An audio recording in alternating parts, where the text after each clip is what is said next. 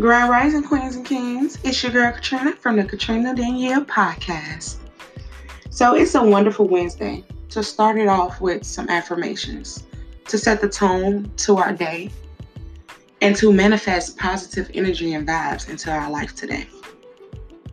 So let's get started. If you can repeat after me aloud or say it silently.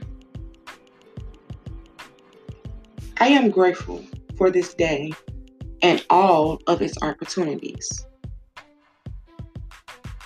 I am grateful for this day and all of its opportunities. I am grateful for this day and all of its opportunities. I am healthy, wealthy, and secure. I am healthy, wealthy, and secure.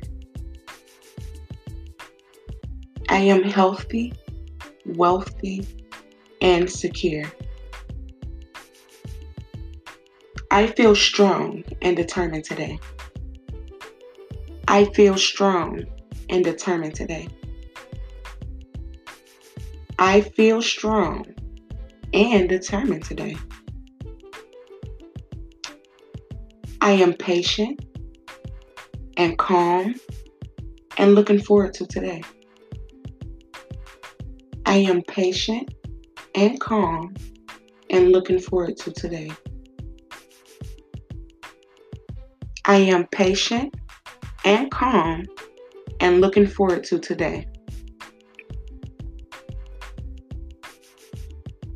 The quote of the day try to manage your anger since people can't manage their stupidity. Let me read that again. Try to manage your anger since people can't manage their stupidity. This quote of the day brings me to self control. And I just want to talk a little bit about self control and, you know, things you can do to improve having control over yourself. So, self control is the ability to control oneself and emotions or behavior. And self control is an important skill because it allows us to regulate behavior to achieve our long term goals.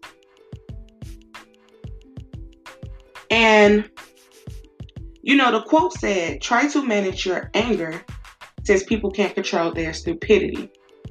Every day, or maybe not, you may come across someone who says something that's out of the ordinary, or you know, it may rub you the wrong way, or you don't agree, or they may have lack of knowledge of something and it's bothering you. You can't let what other people say to you get to you simply because you have to learn how to control yourself. Because if you don't control yourself, who controls you? That's a good question. If you don't control yourself, who controls you? No one should control your emotions. No one should do anything or have any power over you. You should control yourself. So, how to develop self control? I thought of three ways. Learn how to manage stress. Because once you manage stress, you'll put less emotions or, you know, things to a situation when they come to you. So you have to manage stress. That's number one.